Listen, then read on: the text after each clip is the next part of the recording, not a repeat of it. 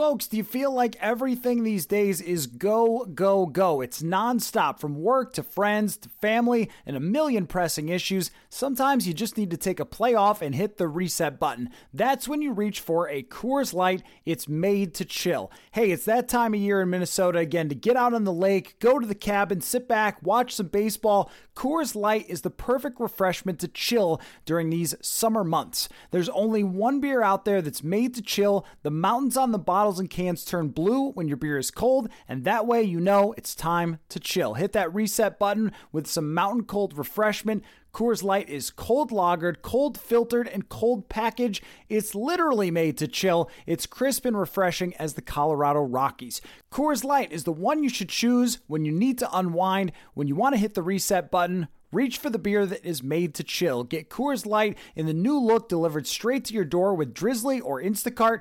Coors Brewing Company, Golden, Colorado, and as always, celebrate. Hey everyone, before we get into the show, if you're thinking about listing your home, I know exactly who you need to connect with Nick and Josh from Victory Home Team. They will guide you through the listing process with a hands on approach where they walk through every single listing and add their personal touch. They're not going to put you through some robotic cookie cutter process. Selling your home is too important for that. Josh and Nick, who are two of the biggest purple and gold football fans I know, use innovative marketing strategies to increase visibility and make sure your house gets seen by potential buyers. And when the time comes, they can close the deal with their proven negotiation strategies. Just ask Purple Insider producer Jeremy Rushing, who worked with Victory Home Team. Hi, this is Jeremy, producer at Purple Insider, and my fiance and I actually used Nick and Victory Home Team to purchase our forever home just this past winter, and we can't recommend them enough. We were selling and buying in this scenario, and the process was so smooth. We actually had four showings and two offers on our townhome just in its first day on the market. So if you're looking to buy a new home, looking to sell yours, maybe just like us, you're doing both in the same process, that can be so stressful, but Victory Home Team takes that stress off your shoulders and just makes the whole situation incredibly easy to handle. Let my football loving friends at Victory Home Team list your house today. Visit victoryhometeam.com to check out how great their listings look and their seller's guide. That's Victory Home Team, number one in real estate in the Twin Cities. And if you mention you heard about them on this show, they will give you a special purple and gold discount. All right, let's get into the show. Good evening and welcome to the NFL Draft. Draft season is here. Come on, come on. There you go to break down every need. They're not going to pick a quarterback. They need offensive linemen. They need defense. Every pro day. He had a phenomenal pro day. Explosive, really good in the three cone, the broad jump. And every mock. You could probably tell me if you think the Vikings would actually do it. I can tell you as a draft analyst that they absolutely should. Welcome to the Chris Trapasso Draft Show on Purple Insider. This is a good podcast to listen to leading into the draft. Oh, welcome to another Chris Trapasso Draft Show. Matthew Coller, your host here on Purple Insider, as always, and from CBS Sports, draft analyst Chris Trapasso. I think this is our last official Chris Trapasso Draft Show. It will not be the last time we get together for sure, but we wanted to go a couple of weeks past the draft, Chris, to analyze it all. So, how are you, sir? Are you taking in all of the little clips from rookie mini camps that show these rookie quarterbacks slinging it around? Yeah, definitely. I, I, was just telling you before we started recording how much I think everyone has a huge hunger to see actual football, and I'm in that group.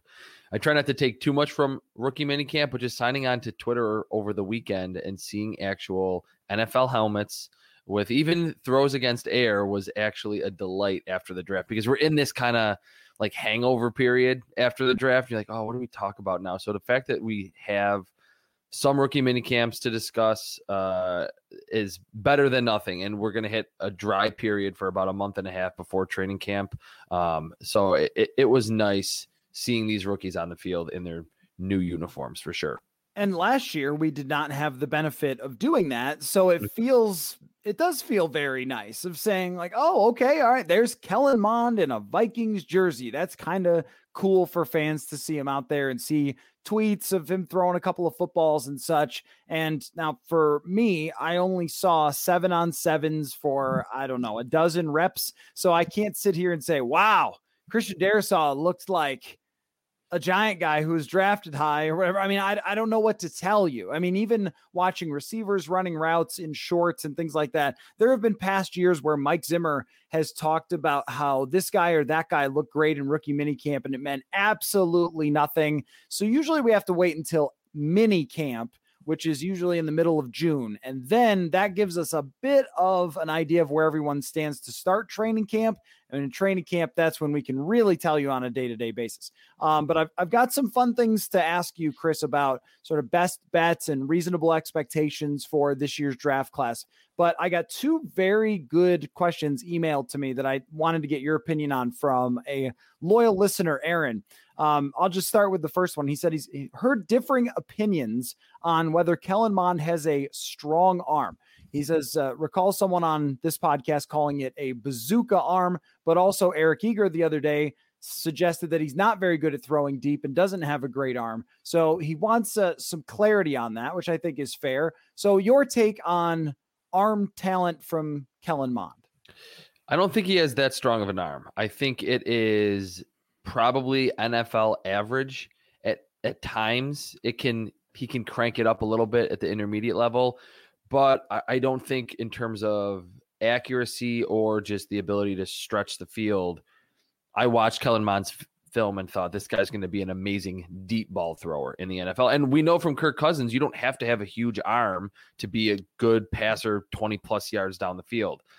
Looking at my scouting notebook this year, Kellen Mond was tied with Kyle Trask from the uh, Florida Gators, who got drafted by the Buccaneers, and just ahead of Mac Jones in terms of the quarterback prospects that I scouted with the weakest arms. So that it to you, it's kind of important. I think that you've said like that's a big qualifier for you. Like if a quarterback doesn't have the arm, then that's almost disqualifies him.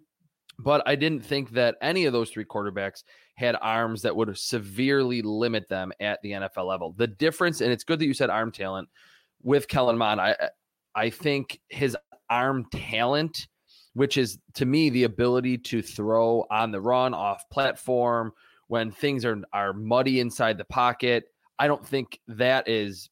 It's probably not even NFL average. But when he is inside the pocket from a steady base, I think that's when he can let it rip and fit it through a tight window on a 15 yard dig route where maybe someone that believes Kellen Mond has a bazooka was referencing watching uh, a throw from a clean pocket. So, fortunately, in this Vikings offense that is pretty quarterback friendly and he will have clean pockets, I like the, the way that the Vikings have built up this offensive line. Maybe for Kellen Mond to take over at, at some point in 2022 or if Kirk Cousins is really bad this year, uh, that he will have a lot of those instances where he can show the higher end part of his arm strength.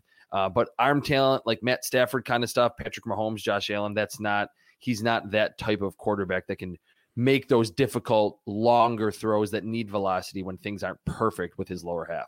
So here's why I love this question because I think that there's a lot of different layers to what makes for a great arm. So, for example, at the combine, Kirk Cousins threw the ball harder velocity wise than Deshaun Watson and a bunch of other quarterbacks because he could stand in one spot and he could ramp it all up. Think about this way for like um, a shortstop or a catcher if you're a shortstop or a catcher, you often have to make these throws on the move, right? But if you're an outfielder, you can catch the ball, you can crow hop, and you can let it loose. And of course, an outfielder who's able to do that is going to be able to get everything in line and make the perfect throw. But when Kirk Cousins has to drift back or or roll out when it's not designed, run away from someone and contort his body, and he can't throw off that platform, you can see that his pure arm strength is not impressive. But yet, if he could step into a ball, he can rip it down the field. And with Kellen Mond, it sounds like you're describing the same sort of thing because at his pro day, Kellen Mond was really letting it fly.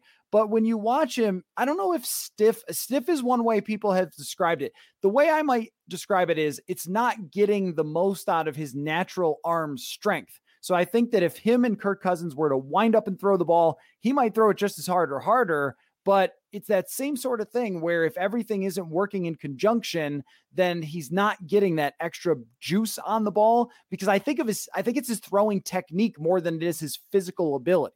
Yeah, I was going to say that it's it's very like mechanical. Like he was taught at, at, at some age, like here's how you throw the ball, and even now into his early twenties, it's like he's thinking of hitting all these checkpoints in his release instead of just letting it be natural. And there are some quarterbacks, like I think to me, Aaron Rodgers has one of the, just the most naturally strong arms. Like he never looks like he's exerting that much energy in in the rest of his body, and he can let it rip 55 yards down the field or uh, 25 yards down the seam with like the flick of his wrist. I think Mike Vick would also be up there too if you want to go the throwback comparison. So yeah, I, I think Kellen Mond is in the same range, and and they're pretty close to what Kirk Cousins can do. That there are times where Kirk Cousins looks like he has a pretty strong arm, but those will be when the pocket is clean and he can almost take a little crow hop into the throw. That's how I kind of felt with Kellen Mond. I, I liked him as a prospect, but it wasn't because of the strong arm. It was the decision making, the accuracy from zero to 19 yards down the field, all the experience he had, and that I think he has a little bit of athletic upside. He's not a crazy natural playmaker. It's kind of the same with his athleticism he has the athleticism there, but it's a little mechanical. But I think if you're uh, at all excited about the future of, of Kellen Mond to potentially upgrading over Kirk Cousins, uh, I think he has a little bit more athletic juice than what Cousins brings, but the arm strength is pretty similar. So I compared him athletically to someone like Ryan Tannehill, where he's not going to, you know, Russell Wilson dodge three tacklers, you know, start running all over the place and then throw a 50 yard bomb to somebody. It's more of if he decides he's going to run and he puts the horse blinders on and takes off, he can get 20 yards because he is fast enough to do that. But you don't see Ryan Tannehill like Ryan Tannehill's, you know, comma playmaker. Like, that's not who he is. So that's kind of the athletic ability that I think that Kellen Mond has, which it can be valuable because if he decides to take off, he's going to be good when he does that. But I, I just thought it was a, a great question about kind of that, you know, arm strength versus arm talent and how much he really has there.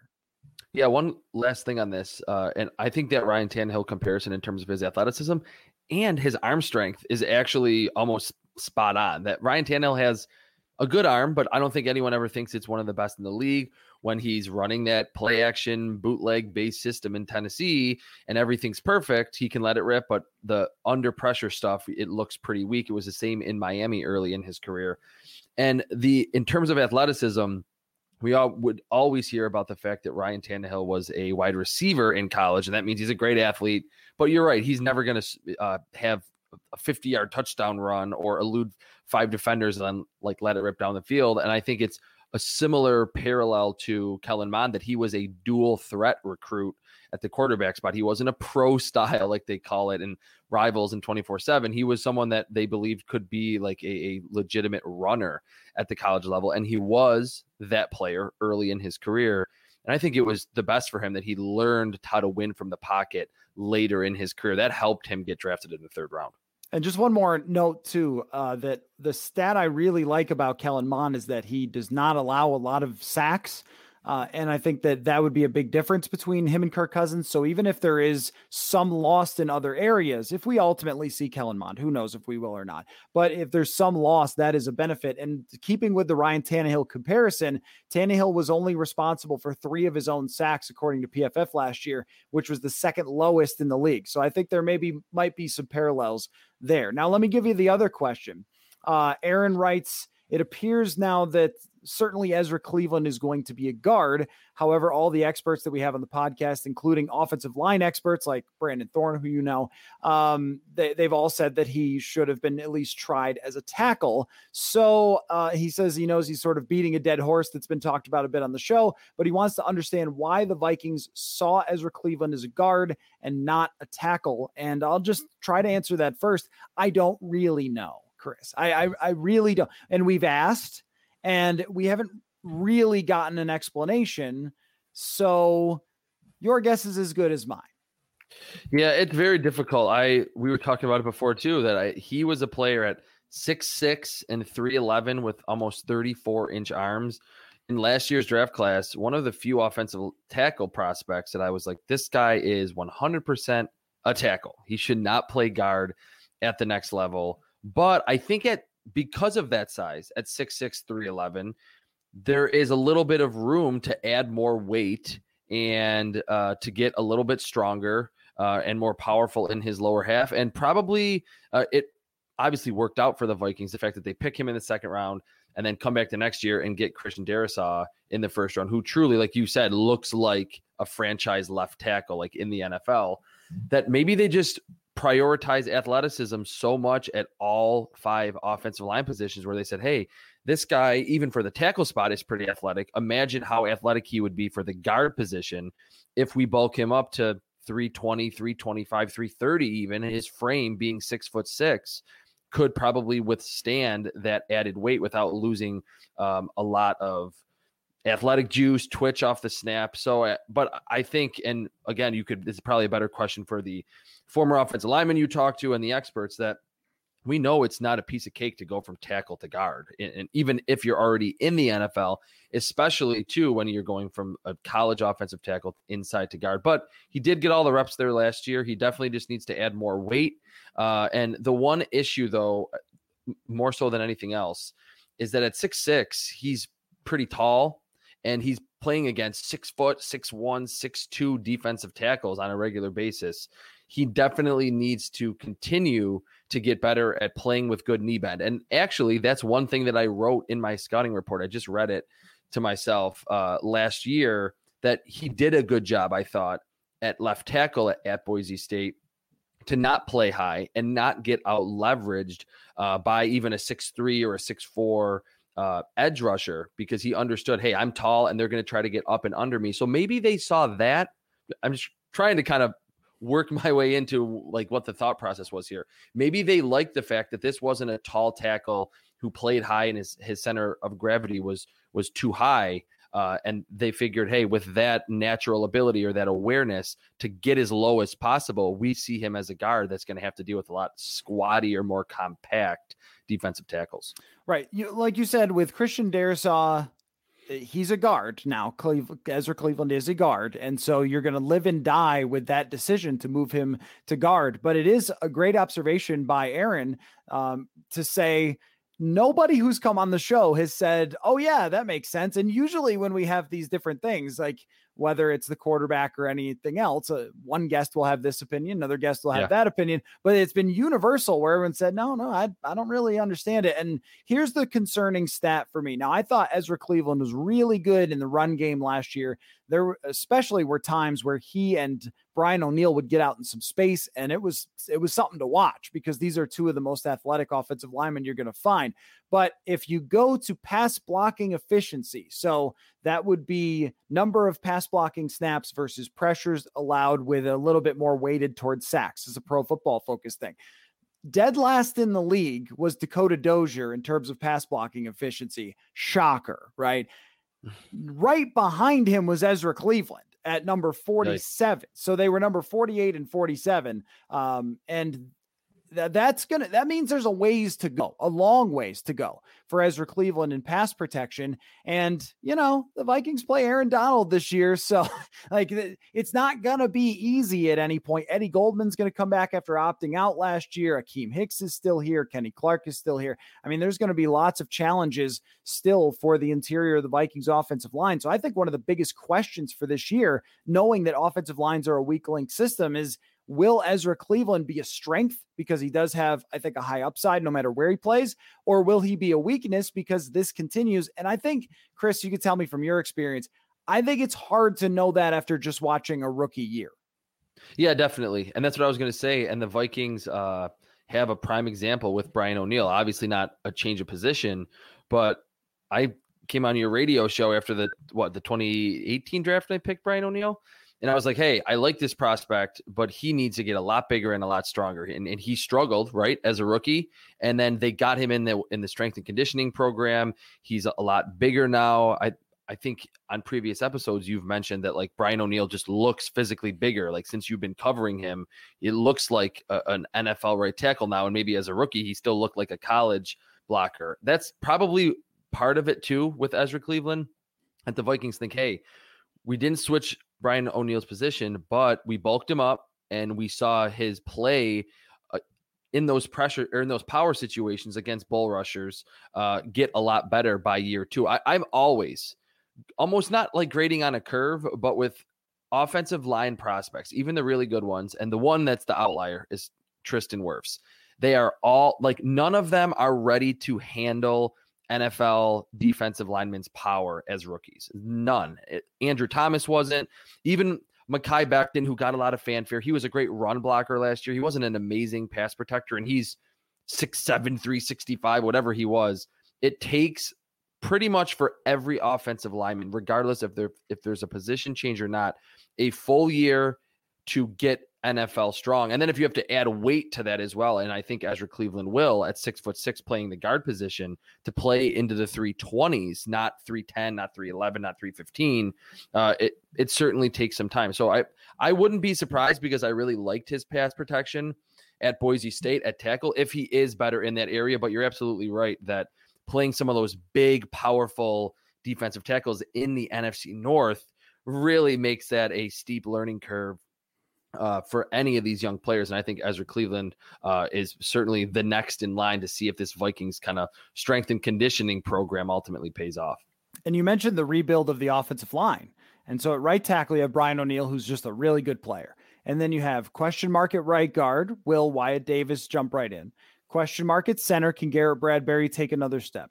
Question mark at left guard is Ezra Cleveland going to adapt his pass protection against some very tough competition? Question at left tackle, how quickly can Christian Darrisaw become a very good player? And so a lot to keep an eye on with the offensive line. I don't I don't think we could just say fixed uh, on to the next thing. Like uh, I, I think there's there's going to be some really interesting storylines going forward. So um, I wanted to ask you about reasonable expectations for a lot of the top draft picks. Are you a Parks and Rec fan? Have you ever watched Parks and Rec?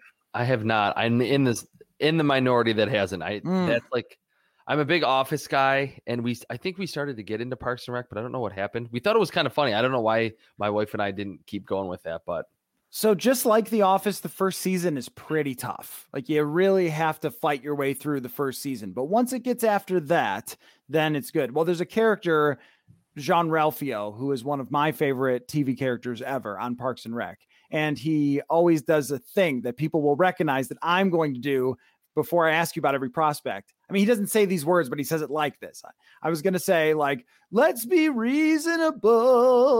Like, he, you know, if you watch Parks and Rec, you'd get it. And uh, people who do will understand it. Um, there's a GIF you've maybe seen where he's like the worst, and so anyway. Yes, I've. I was gonna say I've definitely seen a lot of like clips. Like I, I know the character Ron Swanson. I think that guy's hilarious. Um, but that one I, I wasn't in particularly uh, didn't know that necessarily, but Okay, well, I'm going to do it anyway. So let's start. Let's it. just let's talk about Trevor Lawrence and let's be reasonable about Trevor Lawrence. And you could tell me what is a reasonable expectation for him this season.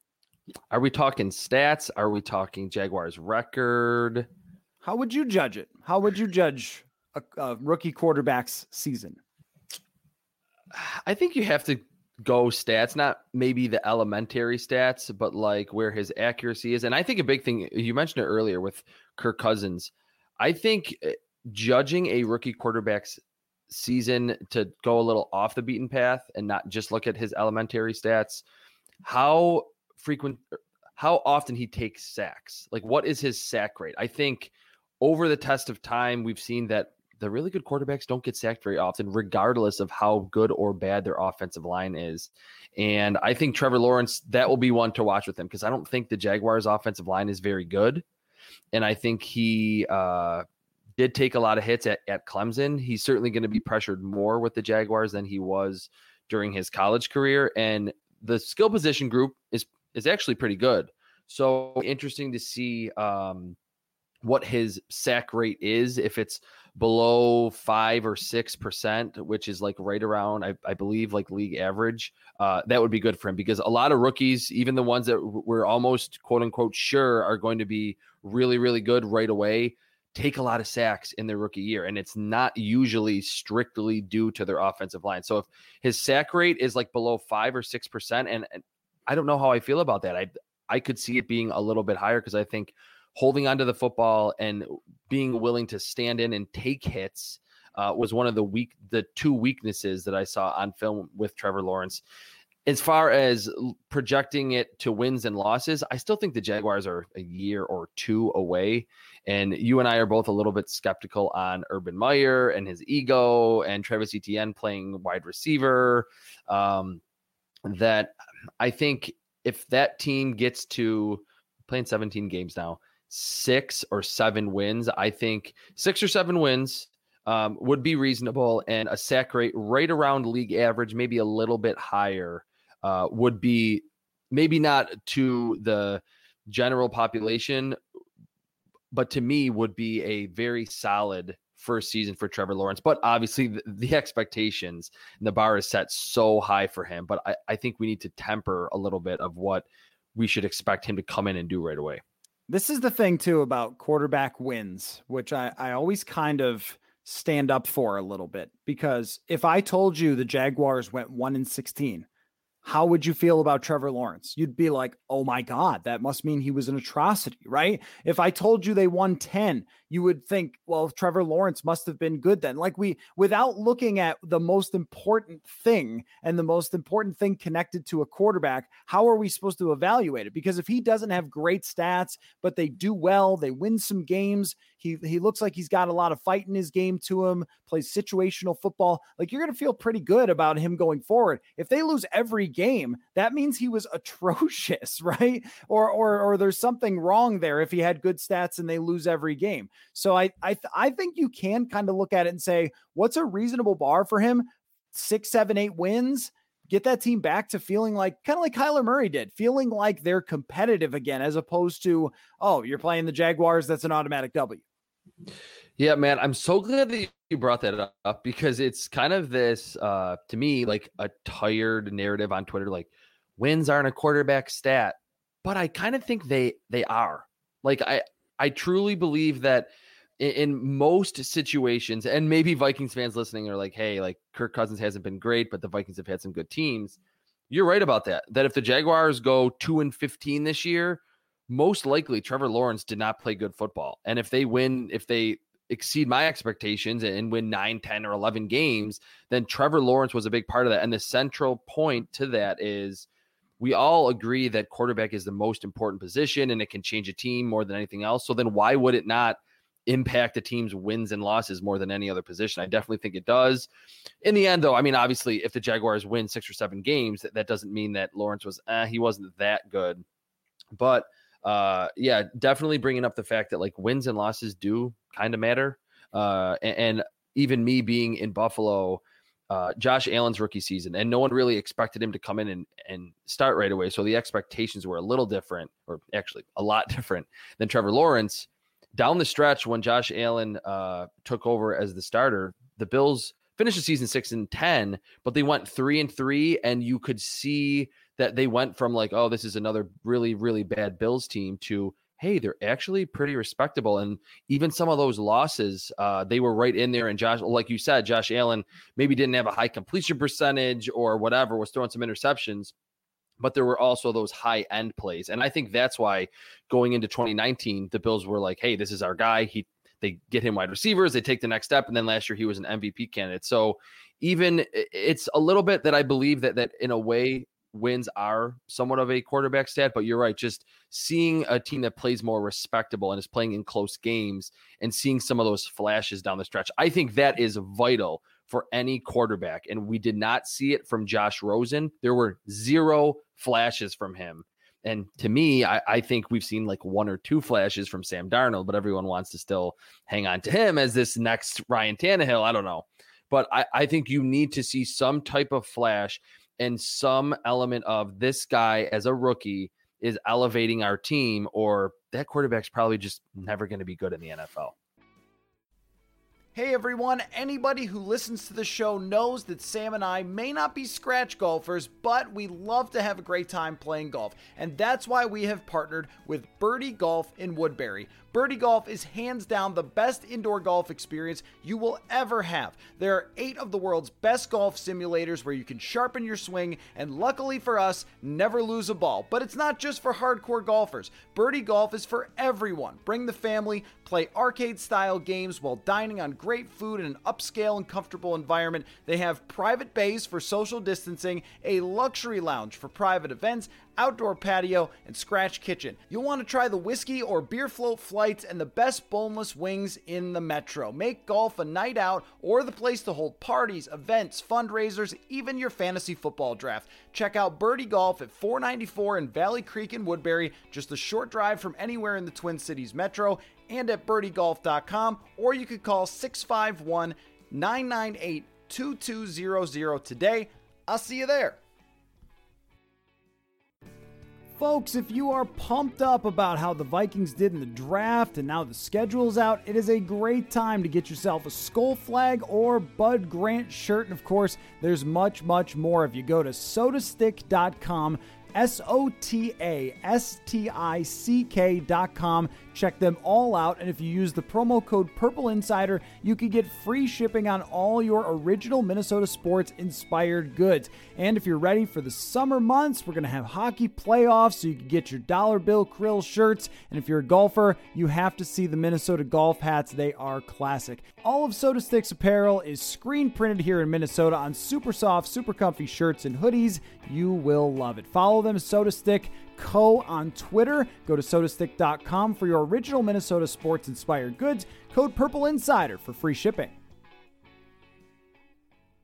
Right. And and I think, you know, there have been plenty of times where a rookie comes in. Troy Aikman was one of them. Jared Goff was like this too, an atrocity of a situation where they were very much overwhelmed and they played, you know, poorly and lost a bunch of games. And that didn't mean they were going to be a bust. Even Peyton Manning did not have a great first year. It didn't mean he was going to be a bust.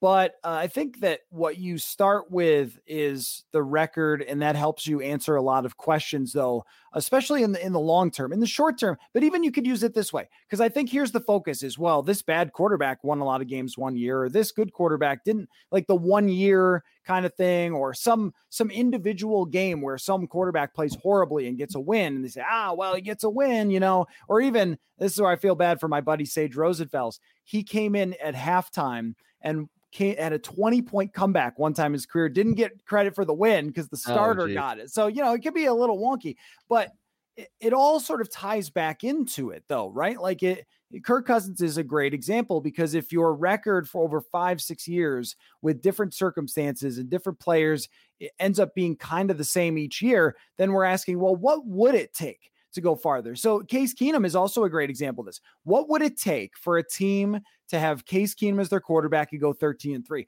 Well, we found out the number one defense in the NFL, two elite wide receivers, a Pro Bowl tight end, a great running game, an offensive coordinator who was on fire, a good offensive lineman, a great defensive. Like, how do you get to 13 and 3 with Case Keenum? Well, you need all of those things to click in. You also need Aaron Rodgers to get hurt that year and not play either game against you. Mitch Trubisky was starting his career. Like, you need everything to fall into place. For Patrick Mahomes, last year, he can go on the road against about I don't know, seven great teams and just beat them all because it doesn't matter. And he can have his offensive line get hurt and still get to the Super Bowl. Um, you know, so it, it tells you, I think, about over a over a span of years, maybe um, a lot of answers, or at least you can figure out like, well, what does someone need to lead your team where you want to go? Yeah, I know this is a question just about Trevor Lawrence's rookie season, uh, but I think you saying that it's quarterback wins short term, you can see outlier stuff happen. Rex Grossman can have a great season with the Bears one year, and that's it. But what I would always say too is that it definitely it, it uh, plays itself out over the long term. Like the top ten quarterback wins in NFL history. Here they are: Brett Favre, John Elway, Dan Marino, Peyton Manning, Tom Brady, Fran Tarkenton, Johnny Unitas, Joe Montana, Terry Bradshaw, and Warren Moon. So, I mean, you could say, hey, you could point at passer rating is a better indicator, but for quarterback wins not being or wins not being a quarterback stat, that's a pretty good top 10. So I think over the course of time, you're you're starting, your your uh, team isn't losing games, so you remain the starter. You have more opportunity to win games, and again, the most vital position on the field. You will win games if you are a good quarterback. So I think oh, by year two, by year three, the Jaguars need to be perennial playoff contenders. But in year one, six, seven wins, and we see flashes, maybe a, a comeback or two in the fourth quarter, or if they play, uh, you know, an elite veteran quarterback, he goes toe to toe with him, but they ultimately lose. Stuff like that that we saw from a lot of these you know Patrick Mahomes and Russell Wilson I think was a prime example that like he I remember in 2012 that he didn't look ready to start even though he was this ultra experienced quarterback he had some games like where he was like 9 of 28 whatever but you could just tell that he was a playmaker that that he had it and I don't want to come on and say he had it as an analyst. I hate when say, oh, he has that it factor, but I, I think people understand what that means. So to peg a specific statistic on like what mm-hmm. will be a successful season for Trevor Lawrence is kind of difficult, but uh, six or seven wins and the sack rate being a little bit lower than what we've seen from some of these other rookies would be a start. Yeah, just one last point on the QB wins thing is uh, the quintessential 500 quarterback to me is Jay Cutler because he was just good enough to be great at times, just crazy enough with the football to make enough mistakes to lose a bunch of games, and then with everything perfect could get you in an NFC championship game, but not consistently. His career record 74 and 79. It's just perfect. Like over a long yeah. period of time, it just tells you, I think it does kind of give you an indication of what someone needs to win. But of course, as a rookie, you can't exactly figure that out uh, based on how Trevor Lawrence wins, but you'd like to see because the situation lends itself with a bad division and playmakers. It lends itself to actually winning some games. So kind of go show you can do it, um, mm-hmm. at least at some point. So I think that's being that's being reasonable. Now, just staying with the quarterbacks here. Let's be reasonable about Zach Wilson, who might be horrible this year. I, I think it's I think with Zach Wilson, anything he does, I'd be like, oh, okay, all right, uh, if he wins some games, if he has some big games. I just think that the uphill battle from BYU to the NFL on a Jets team that is not loaded with playmakers might have a better defense with a good coach in Robert Saleh, but I, I don't know, man. I think that this is a big, big jump for Zach Wilson, and I have very low expectations for his year one. I do too. And this is coming from someone that had Zach Wilson as my quarterback number two, but we talked about it so much before the draft that – whichever quarterback lands with the 49ers is in a tremendous situation. I think on the polar end of that, whichever quarterback got drafted by the Jets, and we knew early on that it was going to be Zach Wilson, that's probably the most difficult, the mo- the biggest uphill battle. And even in the AFC East, the Bills are a Super Bowl contender. The Patriots are a little better. They they added to their defense in free agency. We know the Dolphins have a good defense. So right in your division, those games are going to be tough. And to your point, to to go from uh, some of the competition that BYU was playing to the NFL, and the fact too that Zach Wilson was. I mean, we didn't really hear too much about it, but was a legitimate one year wonder. Like he, he kind of came out of nowhere. And but I watched a few of his 2019 games, and you would have thought this guy might get drafted, like maybe fifth, sixth round. He's worth it. He's got a little uh, playmaking skill to him. So we really saw like over whatever it was, eight to 10 games, that he looked like this, you know, surefire, highest graded player in, in or quarterback in PFF college's history. Uh, so I think it, to not be that established, to not have two or three years of high level production against quality competition, and then the Jets offensive line, even with Alijah Vera-Tucker and Mekhi Becton, is not very good. And he could be the one that I could see him being overwhelmed by the speed of corners, the complexity of blitzes, and just the fact that he will be under pressure way more frequently than he was at BYU. He was the least pressured in terms of rate of any of the five quarterbacks who went in the first round, even less than Mac Jones behind that Alabama offensive line. So yeah, I think for for the Jets, they're probably like, hey, we moved on from Sam Darnold. We got this young, exciting quarterback. He can make all these plays outside the pocket. He fits the trend. If they win a couple of games, or he really might be the hey, throw out the quarterback wins, just see if he makes enough plays and flashes in the second half of some games and maybe can beat some of the lower level competition and keep them competitive against the better teams, even if they ultimately lose. I don't think we really have to look at this as, hey, Zach Wilson needs to win six or seven or eight games because I don't think the Jets are really, in terms of their roster, are there yet. And they have a first year head coach. And we've seen first year head coaches come in and, and be good, but also I think there is some uh, learning experiences for Robert Saleh to have with game management and when to go for it on fourth down. We don't know anything about that with him at this point. So uh, yeah, I think you're right that with with Trevor Lawrence, you could peg it and say six, seven wins. Uh, because he was so experienced and hey, keep the sack rate down. With Zach Wilson, it's almost like just weather the storm and don't look like Josh Rosen, who never flashed and never elevated a lesser roster. Okay, so we're on the same page there. So let me move forward. I have two more for you. Let's be reasonable about Trey Lance and Mac Jones and how much they're going to play. What is reasonable for how many starts that Trey Lance and Mac Jones end up making this year? Oh, man, this one is tough because the 49ers, that whole fiasco with the trade up and they were going to pick Mac Jones and picking Trey Lance.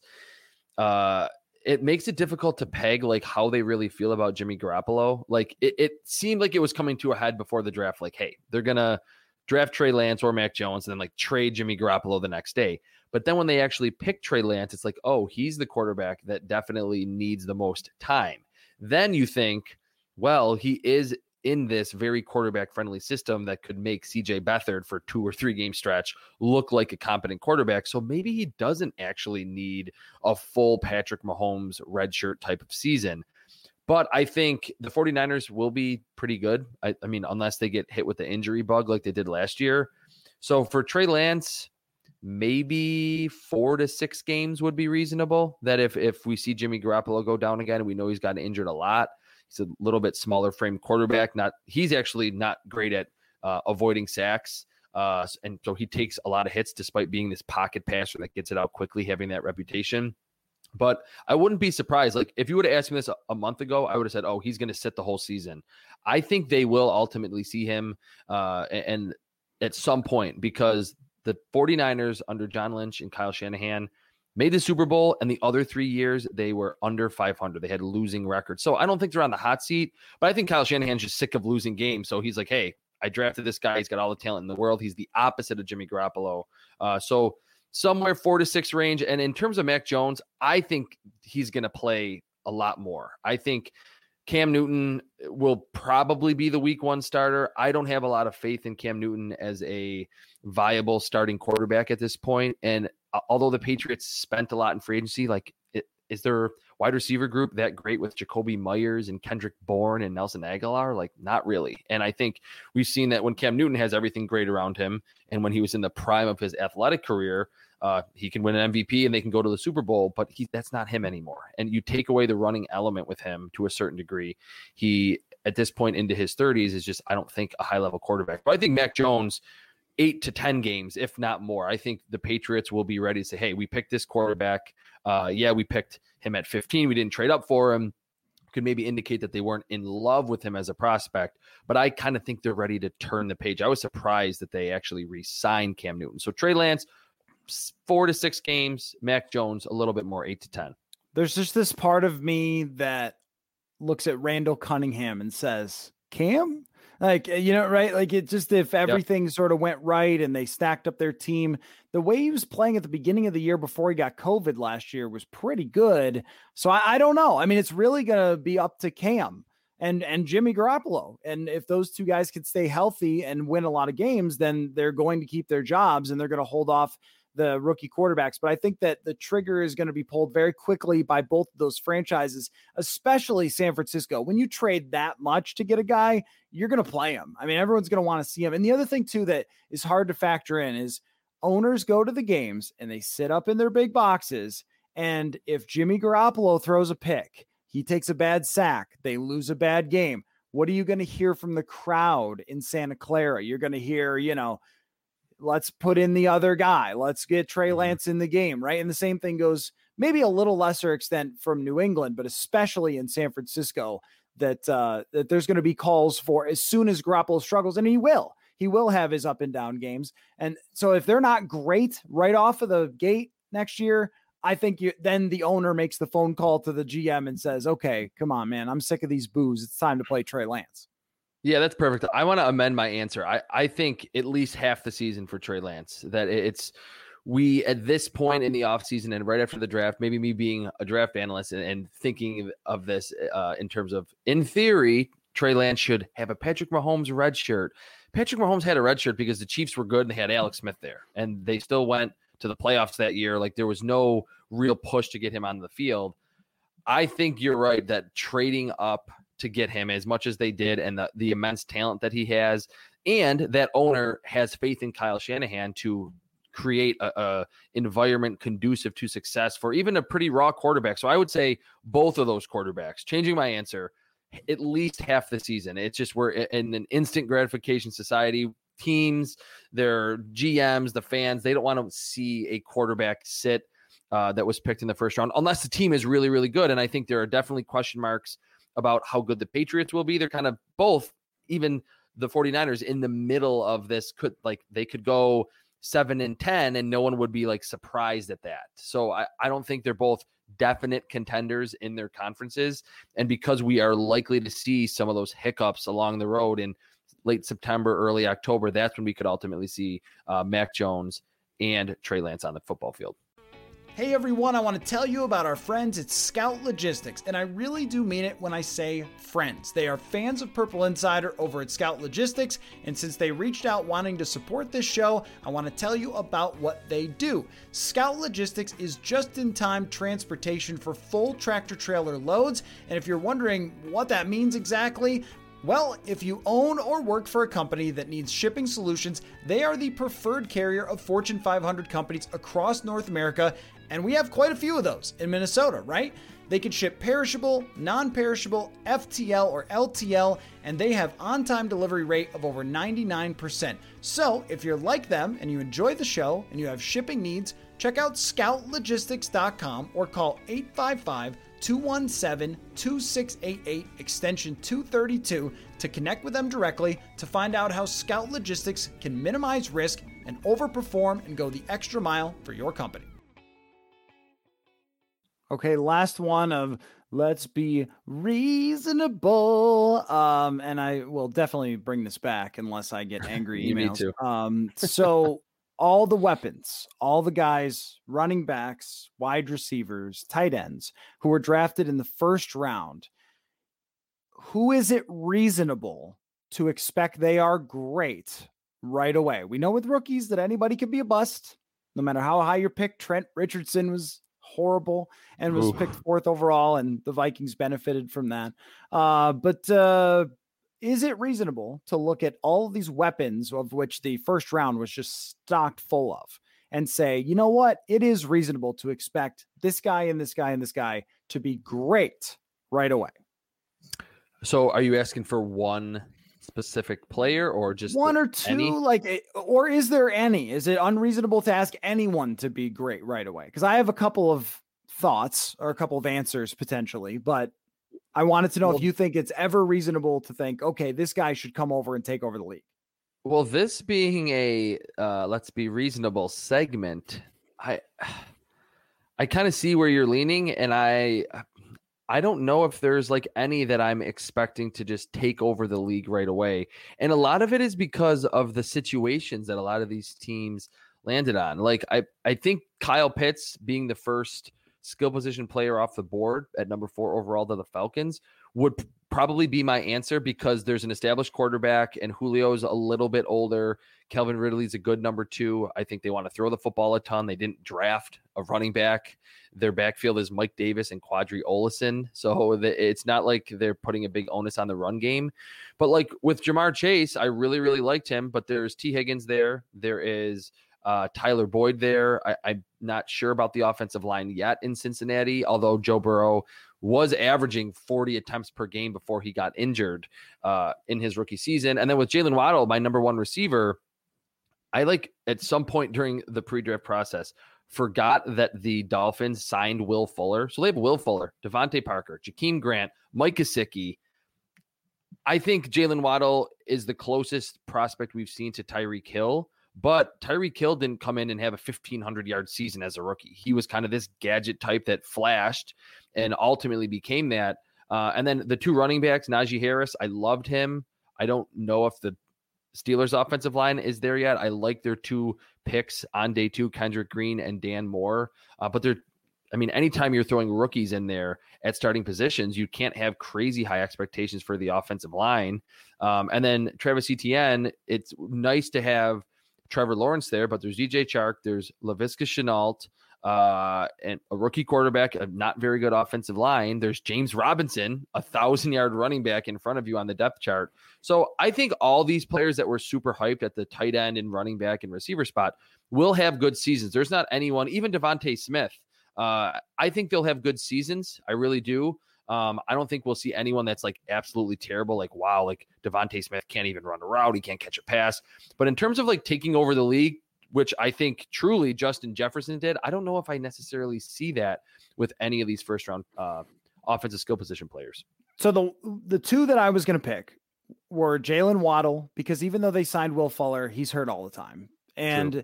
also I don't see Tua like throwing bombs all the time. So they're going to find ways to get the ball quick into his hands. He's amazing with the ball in his hands. So I was going to say Waddle should be sort of expected to be really great because of opportunity, and Harris I think also they want to run the football. They the Pittsburgh mm-hmm. Steelers did not run the ball at all. So I think they're going to be expecting a lot of him. Part of it is just opportunity. And that was going to be my last question for you is I'm going to give you a couple of the odds and you tell me who you would bet. This is uh I got these from Vegas Insider for offensive rookie of the year for this year. The top bet 3 to 1 is Trevor Lawrence. Justin Fields is 6 to 1, Trey Lance 6 to 1, Zach Wilson 7 to 1. But I think that I'm going to give you a couple of best bets, and you think that. Uh, tell me if you think it's nuts. So Jaylen Waddle is only 16 to one, which I think is good. How about this one? Rashod Bateman is 40 to one. They don't have any other receivers there. I mean, Hollywood Brown never stays healthy and he's very limited. They throw to their tight ends all the time. They will pass the football. The other one, too, that might be really interesting is Kadarius Toney from the Giants. He's 33 to 1. Rondale Morris 50 to 1. Any wow. of those any of those stick out to you? I think, Bateman, I think Bateman's a good bet. Rashod Bateman at 40 to 1, you said. That's the best value. If you want to bet on offensive rookie of the year, because too, it's all about expectations. Like I do think we fall into it where kind of like last year where uh there i mean i guess with offensive rookie of the year there was a pretty good battle between justin herbert and justin jefferson but on the defensive side like Chase Young was good. He didn't have like a, a, a Nick or a Joey Bosa type rookie season or a Myles Garrett rookie season that you can fall into. Okay, this was the most hyped uh, uh, offensive skill position player or defensive prospect. No one's really that great. Let's just give it to him. But I also think that um, when there is a situation like the one Rashod Bateman is in, where the expectations are so low for the Baltimore Ravens passing offense. And if they if he is integral in making Lamar Jackson take that next step as a passer and the Ravens kind of rebound from that 2019 season where they were the one seed, Lamar wins the MVP, if he looks more like that player and it's like, hey, he's constantly looking toward this first round pick at wide receiver, yes, Rashod Bateman will definitely get offensive rookie of the year consideration. And he was the one kind of like boring first round prospect for me at the wide receiver spot that there was no amazing characteristic, but I did not see a legitimate flaw with his game. That he won from the inside, he won from the outside. Great releases off press, good after the catch, good in contested catch situations, runs good routes, and he was productive for back to back seasons when he was younger at the college level. So I think of all of those, the fact that he's actually behind Kadarius Toney is surprising to me because there's a lot more weapons there in New York with the Giants than there is uh, uh, in Baltimore with the Ravens. And at some point, I think Greg Roman and John Harbaugh need to realize, hey, we can run the football, we can be the best running team in the NFL, but as an organization that has one of the most robust uh, analytics departments, they have to be banging on the coach's door saying, throw the football more, throw the football more. And that was probably part of why they drafted Rashod Bateman in round one. So yeah, Rashod Bateman at 40 to 1, that's the one that you definitely want to throw some money on. Chris Trapasso, you have been unbelievably helpful to the Purple Insider show and uh, website throughout this draft season. I have learned an incredible amount about this draft class and just covering the draft in general from you. This will not be our last time getting together, not by any means, but this is sort of the end of our section of the Chris Trapasso draft show, which I guarantee you will return. So people should listen to your podcast, which is the Prospect podcast. And I show up from time to time and will continue to do that as well. So thank you. Thank you, sir. This has been incredibly fun. We had a great draft season from all the hype leading up to it to the instant analysis after. And by the way, uh, your instant breakdown right after the draft was the second highest listened to episode ever on this show. So just thought you'd like to know. That makes me feel very good, Matt. Thanks for having me on this, and thanks for creating the Chris Trapasso Draft Show. And what's great is I get so much, uh, like so many requests pre-draft to talk about mock drafts and players, and then after the draft, like a lot of radio stations and uh, like team websites and stuff, like yeah, maybe like that the first two days after, like, hey, will you come on and talk about the draft? I'm like, we I just watched 350 players, and we just had a marathon, uh, 259 picks we could build this out for the next couple weeks and months. So the fact that you gave me the opportunity for shows post draft has been a lot of fun. Absolutely. And we will circle back, I'm sure, as the summer goes along and we prepare. And uh, rookies will have a lot to do with this season for the Vikings. So I'll need you, buddy. Thanks again, man. And uh, we'll talk soon.